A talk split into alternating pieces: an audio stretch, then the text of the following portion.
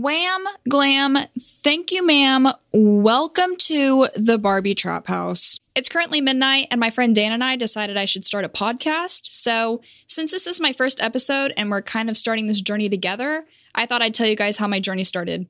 Literally, all of my journey. My life was crazy from the day I was born. It started on April Fool's Day. Shocker, I know. Basically, I was getting choked out by a six foot long umbilical cord for reference, the average umbilical cord is about 20 centimeters, and mine was roughly 182. So, big difference. And I needed to be removed, but I guess God trying to airdrop me right back to heaven's gates wasn't a good enough reason for the doctor to work on a Sunday, so I was scheduled for a C section on April 2nd. During my birth, it didn't get any less chaotic from there. You'd think that a six foot long umbilical cord would be the main problem here, but no, it wasn't. The star of the show was a scalpel that went Gordon Ramsay on my head and sliced me open like a fresh tomato, but with more blood and less tomato.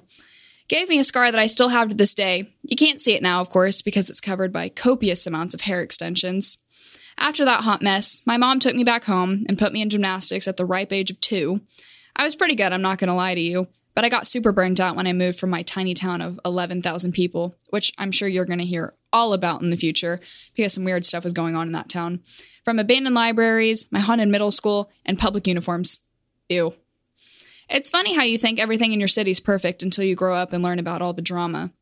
I ended up moving to the city in seventh grade. If we're being honest, I had a blast in seventh grade. Most people hate middle school. I loved it.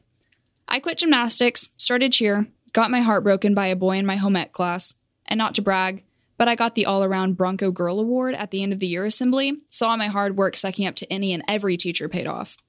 I went to high school, thought I met the love of my life. Spoiler, I didn't. That'll be another episode.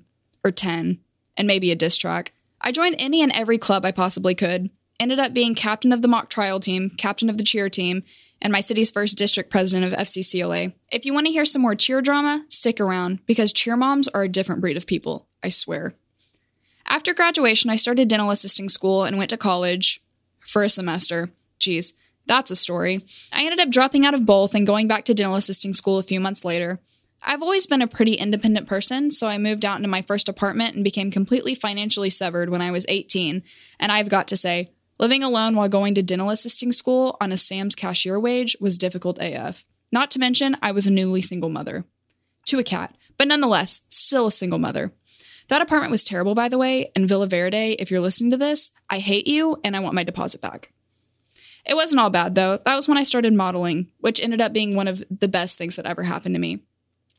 After the mental torture that was dental assisting school, I finally graduated and moved again.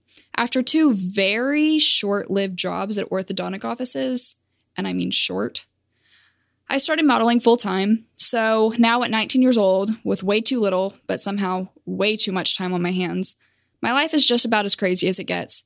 If you think that's chaotic, we're just getting started. Thank you so, so much for listening. At the end of each episode, I'm going to give you guys some good advice. What I learned today was if you're going to start a podcast at midnight and decide you're going to put a piece of advice at the end of all of these, figure out that advice before you release your podcast. That wraps up this episode. Make sure to subscribe and check out my Instagram, Mackenzie with six zeros. Peace up, A Town down. See you guys next time.